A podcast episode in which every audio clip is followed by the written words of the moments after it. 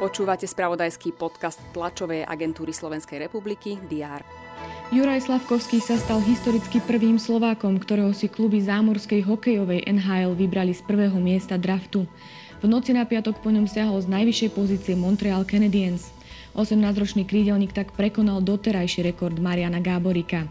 Jeho zápis prekonal aj obranca Šimon Nemec, po ktorom siahli z druhého miesta New Jersey Devils.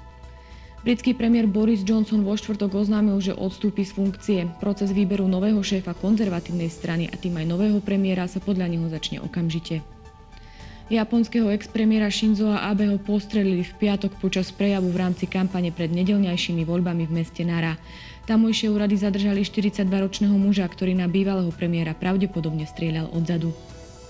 Minister obrany Jaroslav Naď pripustil mimoriadne navyšovanie tohto ročného obranného rozpočtu. Výdavky na obranu by tak mohli dosiahnuť 2% HDP. To boli niektoré z informácií rezonujúcich uplynulý deň. Je tu záver týždňa, piatok 8. júl. Vydajte pri prehľade očakávaných udalostí. Plánovaná je tlačová konferencia fakultnej nemocnice s poliklinikou Nové zámky. Témou je robotická rehabilitácia neurologických pacientov s poruchami postoja a chôdze. Na Smolenickom zámku sa očakáva podpísanie memoranda o vzájomnej spolupráci na projekte zvýšenia atraktívnosti jaskyne Driny a celej oblasti Smolenického krasu. Súčasťou programu bude aj prehliadka jaskyne Driny. Dietu čakajú folklórne slávnosti pod Polianou, Kežmarok za 30. ročník festivalu Európske ľudové remeslo. Na Zemplínskej šírave sa koná festival Rok pod kameňom. Pedalboard Centrum sa bude otvárať na Liptovskej Mare, no a v Bardiove budú oslavovať z té výročie fungovania futbalu.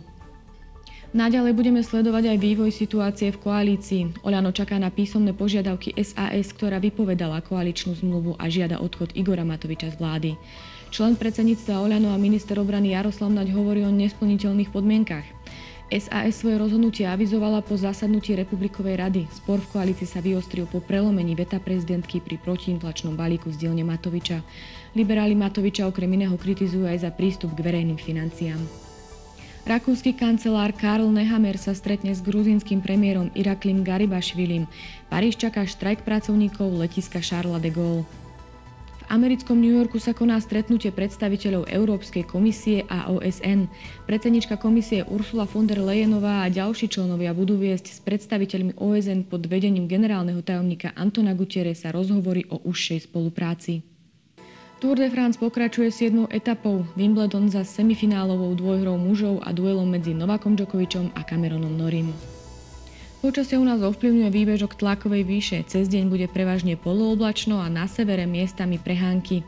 Teploty sa budú pohybovať od 20 do 25 stupňov Celzia. To bolo na dnes všetko. Aktuality budeme ďalej sledovať a prinesieme ich v spravodajstve TASR a na portáli teraz.sk. Pekný deň.